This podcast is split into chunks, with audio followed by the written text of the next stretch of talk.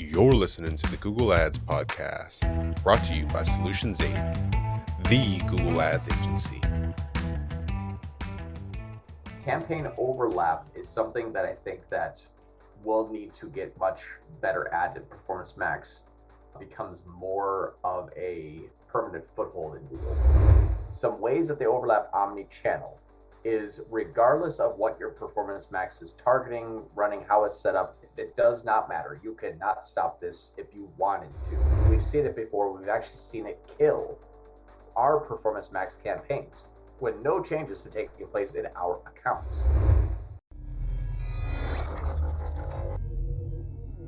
Let's talk about campaign overlap.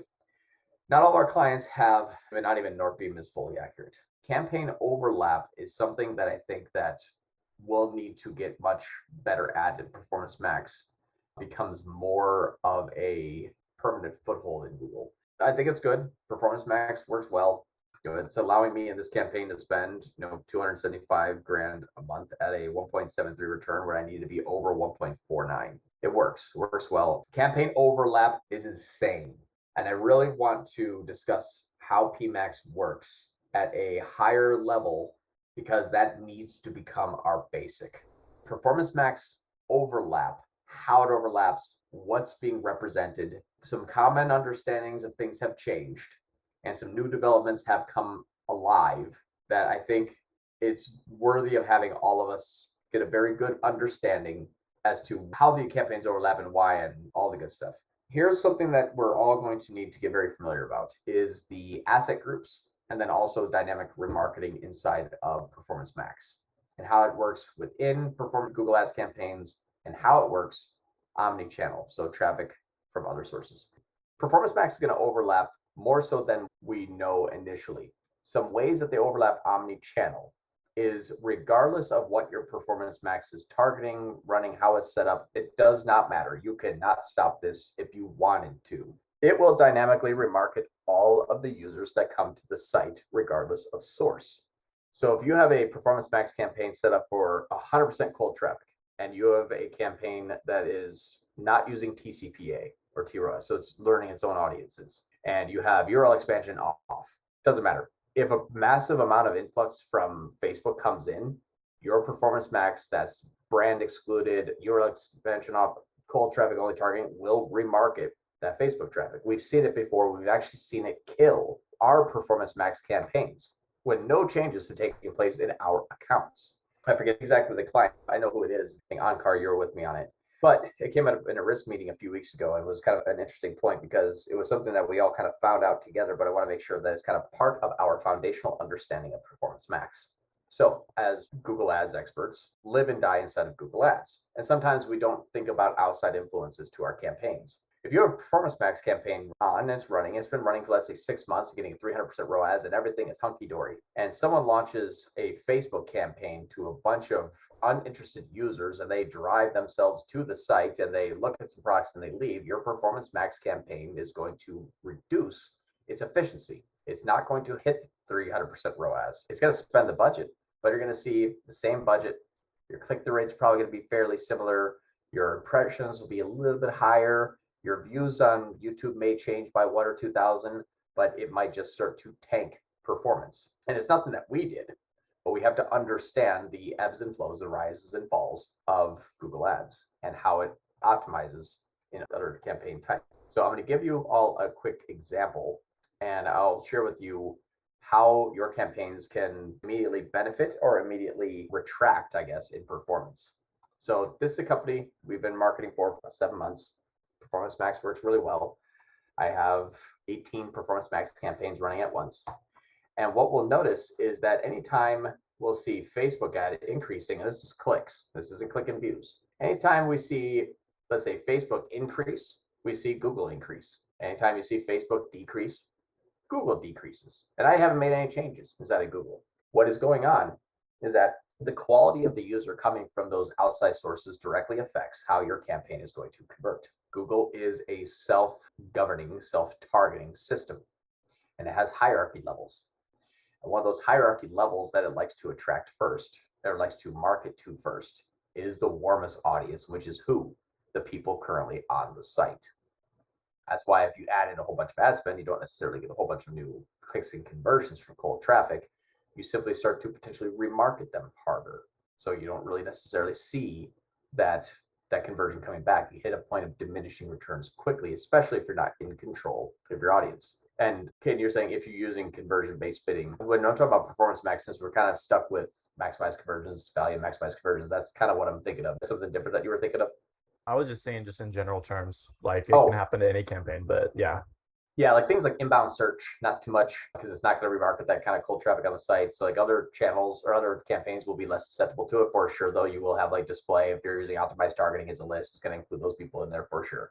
And Google will just use this as an ecosystem just in, in and of itself. Anytime you're using smart bidding that has its own kind of directional governance, even if it's just optimized targeting turned on, it's going to go where it wants, which could be those new traffic to the site. Where they come from, doesn't matter. It's just new traffic to the site. So knowing this, this is something we have to remember foundationally. Sometimes ask this on a Wednesday call, and it's like, hey, our performance max dip, we don't know why. And I'm like, well, what do they do on Facebook? We're like, I don't know. That's something that we'll need to investigate first before looking at Google Ads. If things just started to decay out of nowhere, and what I mean out of nowhere, do the work. Ecom Prodigy is still working, conversion tracking still working, product that is doing amazing didn't go out of stock whatever we didn't launch a new YouTube campaign at five grand per day and all of a sudden just flood our PMAX campaign with a whole bunch of remarketing traffic that's not yet ready to convert. Like unless you did something that you know could have an effect before we look into saying, well, I'm not sure why, we need to get with the client and we need to say what has been changed inside of your Google Ads account. There's also not even a paid channel source. This also can be heavily, heavily affected. I'll share with you an amazing like dang that I wish we would have captured but wasn't due to us. And this is a client that I was talking about on this morning's call where I said I'm running a feed only. I'm running a feed only and a YouTube at the same time. This is what I'm doing. It's a feed only and YouTube outbound. And I'm scaling this up and it's working pretty really pretty well. This here, I saw my feed only campaign and my YouTube campaign. We have all of a sudden like a good spike of like really good traffic and then it died off and then it started to go, go against. The spike that I saw here went from like two, then four, and then two, and then five, and then crash hard at one, two, three, four, five, and it started to earn its way back. What actually happened here? I pinpointed it. It was down to a client, this client here, sending out a massive tens of thousands of emails to their own subscriber base. People clicked on those emails. They went to the website. They didn't buy. They left. We remarketed to them. They came back and purchased. What was a traffic source? Their own customers on email. Crazy. That's how touchy PMAX can be, especially when remarketing built in, and that is built into every single PMAX campaign. So diagnosing this, we have to think about within and outside of Google Ads. What is happening on all traffic, referral, organic, direct, social, influencer, email, all of that is going to affect our campaigns. And if we're not understanding this, and if we're not investigating this, we'll be chasing our own tail from something that we never catalyzed in the first place. That makes sense? Any questions there so far?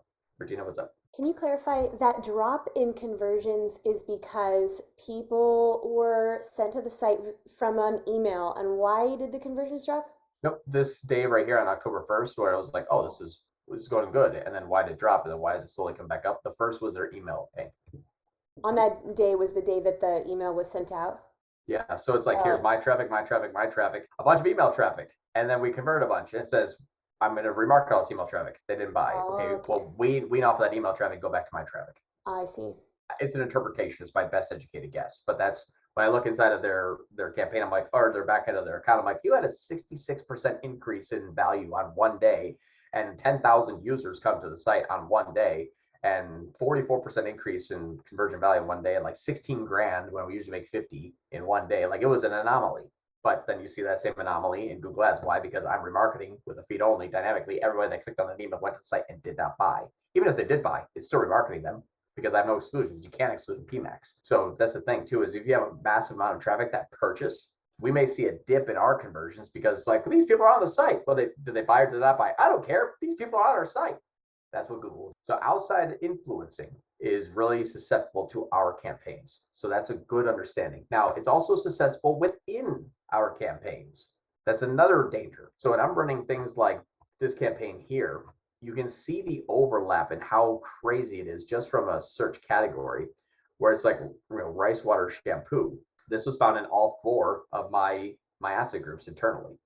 Why? Google's matching so broad that if anybody looks similar to anybody, it's like ah, close enough. So here's what I mean by that is when we're talking about people that may have been Googling a shampoo bar, and then you have a person that may Google rice water shampoo. Those are two different campaigns. Those are two different campaigns in my account, but it will share the same user which means that person from day one could have been targeted by either campaign, even though it's a different product. And a click on one campaign and a click on a different campaign that resulted in a conversion is going to be split between our campaigns, meaning my ROAS and my CPA, my ROAS is half and my CPA is double. So when running multiple campaigns, we all have to be very, very cognizant of the facts that if we're using data driven, a conversion that comes in may look terrible on a day by day basis. Here's what I mean by this. If we have conversions that are split, watch this. Was that my time? Okay, check this out. This is an extreme case, but it's perfect because it makes my point. I spent $39 that day. I got a 3000 cost per acquisition. Anybody explain how? Conversion led. Attribution. The point, we only attributed 0.01 of a conversion, so that's ridiculous. Exactly. It should just be zero, and then it would be a zero CPA. What happens if your CPA, your TCPA is set to $100 today? Did you did you miss your goal? Oh yeah, you way missed the goal. What is it going to do to spend the next day? Probably dip. Here's a less extreme example. I spent $125. We know that 2.34 means three. We all know that to be true. That third one was just split. We absolutely know that anything that's over a 0.00 is a conversion. So you spend $125, right? You divide that by three. What's my CPA? 4166. What's my CPA to Google? 53. So I spent 125, actually got three conversions, but I have a $53 cost per conversion. In reality, it's 41 because the other campaign, we have to take that out from. When you split a conversion, you double or triple or whatever it is your CPA. Same is true with conversion value. If I make 1.1 sale, what's my conversion value? 43 cents because I got 0.01 of a conversion. And I actually probably got, you know, $4 and something in a purchase, but I got 43 cents. So what's my target return on ad spend? That's pretty bad ad spend. You spent 39 bucks to make 43 cents. Is that true? No. But what we're talking about here is this is the overlap between the two if I take a look at something and said, man, I'm getting $29 CPA here. This is looking good. Ooh, this one's getting a 59. That's bad. Pause this one. And then this thing tanks. Why? Well, half my conversions were here were also half my conversions here. All I did was just shut off half my count. So knowing that these are going to be in line with each other when they're splitting conversions, this is not real. And that's not real. Why? Because at 0.38, 0.91, 0.11, 0.47, 0.05, 0.46, well, at the end of the day, when you go down to something, this is going to equal out to a whole minus one or two because they came in through maybe let's say a few day, few days ago. But this is splitting two things. It's splitting the time and it's splitting the campaigns. A click on day one that converts on day two will have 0.5 on day two and 0.5 on day one. So both those days, I overshot my CPA by double and I cut my conversion value in half those two days. This is also why TCP and TROAS are a little bit more dangerous when running multiple PMAX campaigns because your TROAS and TCPA is measured against halves and thirds and quarters, not wholes. So if you want to say, hey, I need 300% ROAS, awesome. Set your targets to 150. Why? Half of those are splits. Very odd, right? So when I look here, when I look at my ROAS, so it's like 1, 5, 1, 3, 1, 4, 1, 2, 213, 113, 1, 3. It's my higher spends are lower. They all at the bottom equal 1.72. That's cool. I'm not going to shut off my 107 because I have another half of that campaign probably at a 214, and then that's equaling this. So just know that when you're measuring individual PMAX campaigns, that's why when it's like, hey, should we shut off this? We shut off that one. Unless it's like there's no conversion paths, the first and last click attribution show the same. There's no way that these two are the same products. Person that's buying a dog bed is not going to buy a toilet. Okay, these have nothing to do with each other. But the more similar that these products overlap, which this one does amazingly, your eye masks, pillowcase, your hair clips, your hair shampoo, your scrunchies, your headbands. These are all products that are just from like the top eight inches of your body. Like everything overlaps here. By person that wants a scrunchie is going to buy a hair tie. I can't really care or tell the difference, but I'm measuring it MER and overall count ROAS. And then you're splitting it by day, clicks on day one and clicks on day two. And then you're splitting it by clicks on day one and campaign one and clicks on day two by campaign two. Now you have 25, 25, 25, 25. All four campaigns now are missing the CPA targets by three quarters and have all but had their conversion values cut by one quarter. That's bad when you're looking at what do you do in the account. So you have to look at those overlaps and then know that also, in addition to this, is also remarketing the other channels like Facebook. so this got real super deep really fast. And it's going to make sure that as we optimize, don't take this for face value. There's three things you're not taking into consideration when you take it at this screenshot here is how did the previous clicks from the previous month compare to this month? How much campaign overlap in there and what happened omni-channel? Unless you investigate and know and kind of keep up with that, you can't really make educated decisions. You're just making reactions that are going to be half right and half wrong. That's bad. The other part that I would like to talk about in here is, and then do we have any questions on that so far? I know it's got like really crazy. There was some comments in the chat earlier regarding fractions, but I think that one is gone already.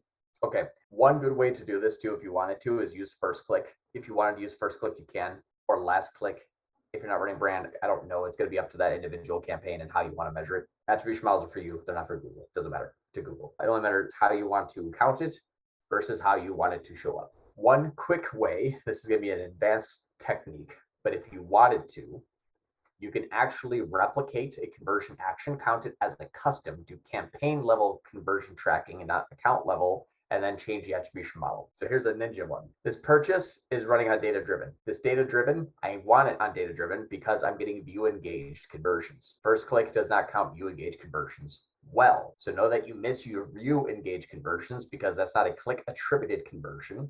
Data driven is not a click attributed data driven conversion or not a click attributed conversion. It is a view and click. So if you change the first click, know that you will miss the view engage conversion. But here's something we can try if you would like to replicate this conversion action. You can't just like copy and paste in here. You have to actually go through and set up a new conversion action counting the same exact thing this is. In your measuring, measure it as a custom goal and then take that custom goal and count it as a different conversion attribution. So if this was the shopping app purchase and I say, you know, this is name your custom goal, that's cool. And then this custom goal here, you can actually, when uh, I can't do it now, when you actually set it up, you're going to be counting that conversion action as a different attribution model. Let's say this was first click. And if you can count it as a secondary and then attach it to a campaign. So you can say, okay, this campaign brought me 100 first clicks and 25 last clicks. Actually, no? I did this already. Sorry, I already have an example of this. Here's something awesome. Not saying to do this, but this is a high level trick that makes us ultra ninjas and is very impressive. So inside of this account, I did forgive the nomenclature. I'm using other people's and changing it around, but you'll see stuff like this here. Data driven test 90 day counting every. And then this is website orders a 15 day only counting one. And then this one is a purchase 90 day also counting one. It's actually not that these have all been switched around so just ignore what these are counting but you can actually see the differences between the conversion actions. A 90 day versus a 15 day this is actually the 90 day i think. This is still the 15 day i forget exactly where it was long story short this is all messed up it's me just kind of modifying it to try this but you can actually see the different conversions and how they're attributed for the different campaigns so segmenting by conversion and by conversion action. I'm only counting this one one, but I can see, okay, there's data driven would count 4,600, new customers are 2,800, the purchase in one count for 90 days. Okay, so 463 and 4397. There's 200 returning here because this was 90 day, 90 day, one count, every count. There's 300 more here. Perfect. So now I can see what the difference is between them. You can do this if you wanted to kind of see different attribution models for the same campaign. Kind of cool stuff. Not saying that we need to do that, but just know that's a thing. I think that's it so far. There's a lot of basics to cover, but the basics I think are the way that we run our campaigns. This is kind of like the basics conversion tracking, how the budgets work, how the daily ad spends changes actually equate to future changes, the restrictive bidding strategies and how they will kill your campaigns, the kind of overlapping between omni-channel and interchannel, the fractional conversions and how they mess up your goal tracking and what you should be tracking as a goal. You can actually use this model here to build a brand. We'll talk about kind of brand building techniques next week this I think is something that is very important and is going to give us a templatized structure to how we should be building out the e-commerce accounts. Thanks for listening to the Google Ads podcast. For more ways to grow your business with Google Ads, you can subscribe to the Solutions 8 YouTube channel. If you enjoyed this episode, please share it with a friend. And if you'd like to work with the best Google Ads agency in the world, you can visit Solutions 8 at sol8.com.